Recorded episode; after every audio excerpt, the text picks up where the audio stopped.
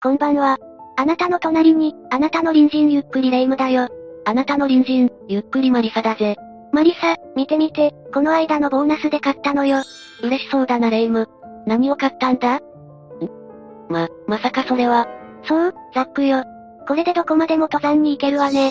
どこまでも登山って。いや、まあ、いいんだが。しかしこのザックでかいな。何リットルのやつなんだ。ふふ、店員さんに見繕ってもらったの。なんと大容量85リットルよ。どこまで行くつもりなんだ。っていうか、そんな通販番組みたいな言い方してるけど、いくらなんでも素人にはでかすぎだぜ。何言ってるのよマリサ。大は小を兼ねる。常識よ。まあ、納得して買ったなら構わないけど、そもそも背負えるのか？大丈夫よ、店員さんも、大丈夫です、多分お似合いですよ。って、ベタ褒めだったわ、ふふ。多分大丈夫、ってなんだよ。てか、そもそも背負ってないのか？当たり前よ、私たち頭だけなんだし、背負えるわけないでしょ。うん、そうだな。あ、そうよね。まあ、大きいことはいいことだな。霊夢、寝袋としても使えるぞ。そうね。あの店員、適当なこと言ってたのね、悔しいわ。いや、多分その店員は、ザックから顔を出す霊夢を想像していたんだろう。彼に罪はない。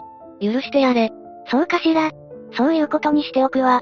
ところで、登山の準備は着々と進んでるし、危険を予見するための遭難事故の解説をお願いできる？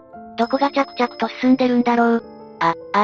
今日解説するのは、木曽駒ヶ岳大量遭難事故だぜ。どんな事故なの？この事故は1913年に、長野県で登山を行っていた教師と学生など、総勢38人が遭難したものなんだ。小説や映画化もされていて、当時大きな話題となったんだぜ。そんなに大勢で遭難することってあるのね。なんだかいっぱいいると、大丈夫って気になるんだけど、そいつは危ないな霊夢。戸村牛山の事故も、20人近くの人間がいたぜ。油断は禁物だ。そうね。その38人、全員無事に下山できたのかしら。じゃ、解説お願いね。OK、それじゃ、みんなも。それではゆっくりしていってね。この事故は、100年以上も前に起きているのよね？1913年8月26日から27日にかけて、集団宿泊行事の一環で行われた。木曽駒ヶ岳の登山中に、中見野和高等小学校の教員と生徒ら38人が遭難したんだ。木曽駒ヶ岳って初めて聞いたわ。木曽駒ヶ岳は長野県にそびえる、中央アルプスの最高峰だ。標高は2956メートルで、日本百名山にも選定されているんだぜ。日本百名山？よく聞くけど、何なのかよく知らないわね。ラーメン店の百名店なら知ってるけど、俺には、ラーメン店の百名店の、選考基準がわからないんだぜ。いつ決まってるのかしら？と脱線した。百名山についてだったな。これは文筆家で登山家だった、深田久弥という人物が、50年近くにわたる登山経験の中で、名山と思う100山を選んだものだぜ。いくつの山から100個選んだのかしら？私なら30個ぐらいで選ぶの飽きちゃうかも。それだけ山、というものの、魅力があるってことだな。ある意味魔性の魅力だ。つまり、木曽駒ヶ岳はそれほど魅力的な山の一つなのね。四季折々の自然や絶景を満喫できるみたいだ。私のザックなら3000無休の山でも大丈夫ね。ザックの問題じゃないだろ。そもそも霊夢のザックはでかすぎるって。まあ、2611メートル地点までは、ロープウェイで登ることができるから、初心者でも楽しめるみたいだぜ。良いわね。私でも問題なさそうだわ。ちなみにもう一つ、気になっていたことがあるんだけど。なんだ？中見野和高等小学校の職員と、学生って言っていたけど、高等小学校って何なの？よく聞き逃さなかったな。高等小学校ってのは、明治維新から第二次世界大戦勃発前の時代に存在した学校のことだ。現在の中学校第1学年、第2学年に相当するんだぜ。なるほど、昔の学校制度なのね。わかったわ。じゃあ話を進めてちょうだい。おう。中見野和高等小学校では、木曽駒ヶ岳登山が毎年恒例となっていたそうだ。この年も綿密に計画が練られ、地元の測候所にも最新の天気を問い合わせながら、万全の準備を整えていた。でも例年と一つだけ異なる点があったんだ。なんなの？予算の関係で、前年まで同行していた地元のガイドを、雇うことができなかったらしい。ガイドなしで登山って大丈夫なのかしら？中華、予算の関係って、安全には変えられないと思うけど、その不安は的中することとなるんだ。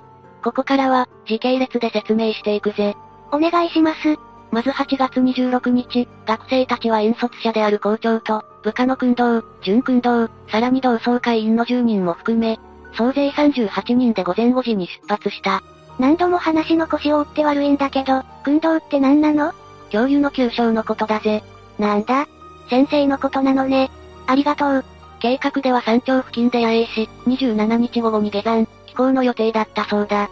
でも不運にも、出発後に動き出した台風によって、急速に天候が悪化し行程に遅れが生じた。予定通りとはいかなかったのね。頂上付近へ到着したのは、午後20時だったそうだ。すごく遅い時間ね。真っ暗だし、相当心細い感じよね。この頃には、すでに辺りは暴風になっていたため、一同は小屋に避難した。運よく避難できる小屋があったのね。一安心ね。それが、その小屋は損傷が激しくて、焚き火をするための燃料もなかったため、全く暖を取ることができなかったんだ。そんな、山の上だし寒いんじゃないの？ああ。その時の気温は、すでに零下まで下がっていたらしい。それって相当厳しいわね。みんなで肩を寄せ合っても、耐えられなさそうな寒さね。でもよく8月27日午前9時頃まで、一同は小屋の中で寒さに耐え続けたんだ。よかった、無事朝を迎えたのね。でも暴風は収まらずそのうち、生徒の一人 H さんが、低体温症で死亡してしまったんだ。思わぬ展開だわ。低体温症ってなんか聞いたことはあるけど、どんなものだっけ？トムラウ氏でも説明しただろ。ここは重要だから、しっかり覚えておいてくれ。人間が生命維持をするための、脳や心臓、肺といった器官の温度が、35度以下に下がった状態のことだぜ。体温が35度以下に下がると、どうなるの？まず最初に自覚するのは、寒気と全身の震えだ。寒ければそりゃ、震えるわよね。震えるのは、体温を維持するための生理現象なんだぜ。だが、それでも体温の維持が不可能になると、どうなっちゃうの？その後は意識障害が生じる。意識がはっきりせず、朦朧としてくるのね。なぜ体温が下がると意識障害を引き起こすの？体温が下がり始めると血液の温度も下がるから、血液の中の酸素を運ぶヘモグロビンから、酸素が放出されなくなる。体の約 20% の酸素消費量を要する脳は、結果的に酸素不足に陥ってしまって、意識障害を起こすんだ。もし低体温症を発症したら、この段階でいかに対策をできるかが、重要なポイントなんだぜ。でも H さんはどうすることもできず、そのまま亡くなってしまったのね。低体温症ってすごく怖いのね。ああ。暖を取る術もなく、どうすることもできないまま、H さんは死に至ってしまったんだろうな。強風や雨にさらされながら、12時間以上も歩いていたわけだから、小屋にたどり着いた頃には、すでに低体温症の症状が出ていたのかもね。体力も消耗しているだろうし、さらにこの後、別の生徒 F と K も低体温症で意識がはっきりとしない状態に陥ったことから、一同は下山を決意したんだ。訓導が救助を求めるために先行し、校長が K さんを、準訓導が F さんを背負い、小屋を後にしたそうだ。13、4歳の生徒をぶって、下山するなんてかなり大変そうね。山道だし、難しいんじゃないの？ああ。だが事態は切迫している。出発するしかなかったんだろう。しかし寒気と風が強まったことで、K さんは途中で息を引き取ってしまったんだ。さらに体温が低下してしまったのかもね。そして校長も力尽きたんだ。校長も？ K さんをおぶったことで、急激に体力が奪われたのかしら？また、準訓導が背負っていた F さんも、息を引き取ってしまった。そんな、悲惨すぎる状況ね。なんとかならないの？登山で体力を消耗していたところに、急激な気温の低下と天候の悪化。かなり厳しい状況だな。そしてそんな中、必死に下山を続け、ようやく高木のある樹林帯までたどり着いたものの、校長が亡くなってしまい、二人の訓導も前後に大きく離れてしまったため、生徒や同窓会員たちは、もはや、自分の判断で行動するしかない状況だったそうだ。自分たちの判断って言われても、どうしたらいいかわからないわよ。しかしそれでもなんとかするしかない。でも生徒たち20人余りは、必死に苦難を乗り越え、午後13時頃にようやく下山し、村人たちの救護を受けることができたんだ。よかった、残りの生徒たちは無事だったのね。遭難の救報を受け、すぐに救助隊が組織され、駐在所の巡査をはじめとする20人が出発した。また、警察署からも40人の捜索隊が組織され、他にも消防士600から700人が、捜索のため集められたそうだ。そっか、生徒20人余りは下山したけど、38人で出発していたから、まだ下山できていない人たちもいたのね。そういうことだ。8月28日午前1時に、第1次捜索隊が出発し、まずは校長と、K さんの遺体が収容されたそうだ。結果は残念だけど、無事家族の元へ戻ってこれてよかったわ。そして午前7時に、170人を編成した第二次捜索隊が出発し、午前11時頃迷っていた二人を発見した。二人は、登ってきた道ではない方に下ってしまい、遭難していたそうだ。悪天候の山なら視界が悪いもの。そうなるのも無理ないわよね。また、低体温症で倒れていた淳君堂と、生徒二人を救助したほか、5人の遺体を発見、収容した。後に発見された遺体と合わせ、死者は11人となったそうだ。そんなに亡くなったの？学校行事の山登りが、こんな大災害となるなんて、みんな思ってもみなかったでしょうね。原因は、やっぱり天候なの？この遭難事故の原因は、大きく3つあると言われている。一つ目は、霊夢の言う通り天候だ。今回の事故は、気象遭難に分類されるもので、天候判断のミスや撤退判断の遅れにより、厳しい気象条件下にさらされる状態に陥ったことで、低体温症を引き起こしたことが、一番の要因であると考えられた。でも出発前に天候は確認していたのよね。ああ。学校側としては出発直前まで、地元の飯田測候所に何度も最新の気象情報を問い合わせるなど、当時できる対策は行っていた。実際、事故当時の26日の天気予報は、北東の風、曇り小雨、となっていて、悪天候の予報ではなかったそうだ。それなら、大丈夫と思ってしまっても、無理ないわね。とは言っても、これは山の天気予報ではなく、あくまで平地の天気予報なんだ。そっか。山頂付近だと、天候が予報通りでないこともきっとあるわよね。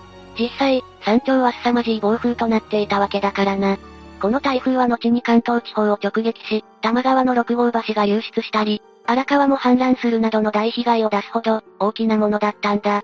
今ならもう少し、正確な予報も出せるだろうけど、当時はまだ、今のような予報技術もないだろうしね。それから二つ目の原因は、レクリエーションのための登山ではなく、鍛錬や教育効果を狙った集団登山だったことだ。どういうこと？レクリエーションであれば、もっと無理のない行動計画を立てていただろうけど、山頂付近での野営など、中学生相当の年齢の登山としては、余裕のない計画だったみたいだ。長時間の登山で疲労した上、暴風にさらされてしまえば低体温症に陥っても、おかしくない状況だったわけだな。学校行事において鍛錬って、今の時代にはそぐわない考えだけど、当時はそれが普通だったのかもね。最後に3つ目の原因は、避難した山小屋の損傷がひどく、雨風が吹き込んだ上、登山道の途中にも、体力を温存できる場所がなかったことだ。確かに暖を取れる山小屋があれば、結果はもう少し違っていたような気がするわ。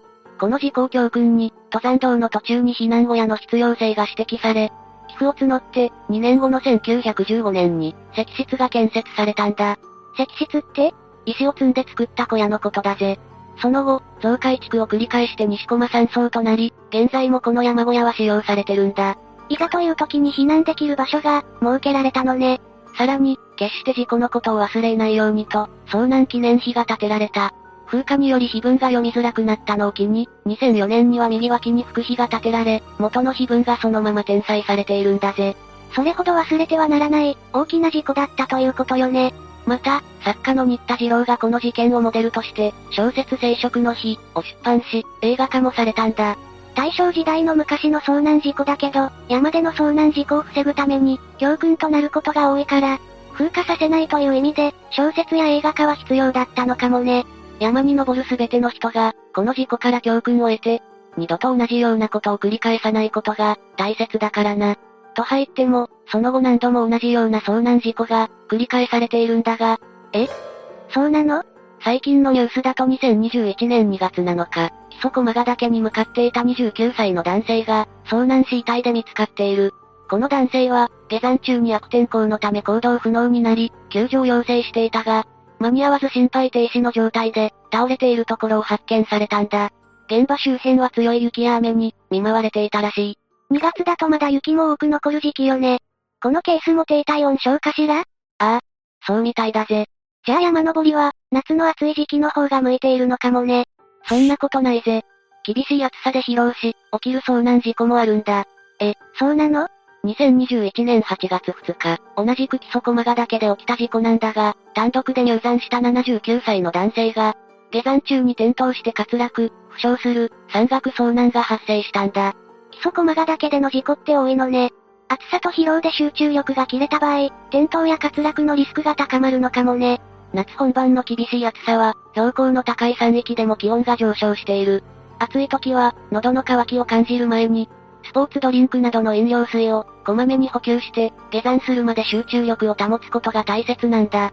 寒さでは低体温症、暑さでは熱中症が危ないわね。それから低体温症といえば、寒い冬の時期に起こると思いがちだけど、ミノルは夏でも低体温症のリスクが伴うんだぜ。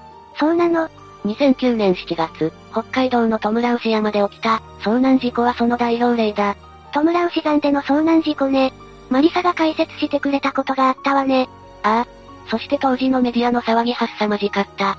この事故はツアーガイドを含む8名の登山者が、低体温症により亡くなっている。ツアーガイドまで亡くなるなんて、ひどい事故よね。それに会社の問題もあったのよね。ああ。再考したツアー会社のずさんな対応や、様々な判断ミスが重なった上、厳しい天候にさらされ低体温症を引き起こしたそうだ。ということはこの事故も、気象遭難ってことなのよね。でもそれだけじゃないんだ。実は雨に濡れた衣類を、乾かすために脱いだり干したりしたものの、結局乾ききらず、濡れたまま着用し続けたことも、一つの原因と言われている。この濡れた衣類を着るという行為は、低体温症の危険を招くんだけど、どうやらその知識がなかったみたいだ。私も知らなかったわ。でもツアーガイドがいて、注意しなかったっていうのも残念な話ね。それから遭難者の荷物から、防寒着は見つかっているものの、低体温症により意識が混濁したことで、防寒着を着ることすらできなかったため、さらに症状が悪化したそうだ。意識障害に陥ると、そんな判断さえもできなくなるのよね。本当に怖いわ。この事故では15分で体温が1度下がり、低体温症を発症してから2時間で亡くなってしまったと言われている。そんなわずかな時間で、亡くなってしまうなんてね。参加者全員が低体温症を知らなかったため、自分がその状態になっても自覚できなかったそうだ。ガイドすらもその詳細を知らず、簡単にその状態に陥るものだという認識が、なかったらしい。低体温症に季節は関係ないのね。ああ。それに標高も関係ないぜ。低い山でも真夏であっても、悪天候に見舞われれば低体温症を引き起こす危険性は、十分にあり得る。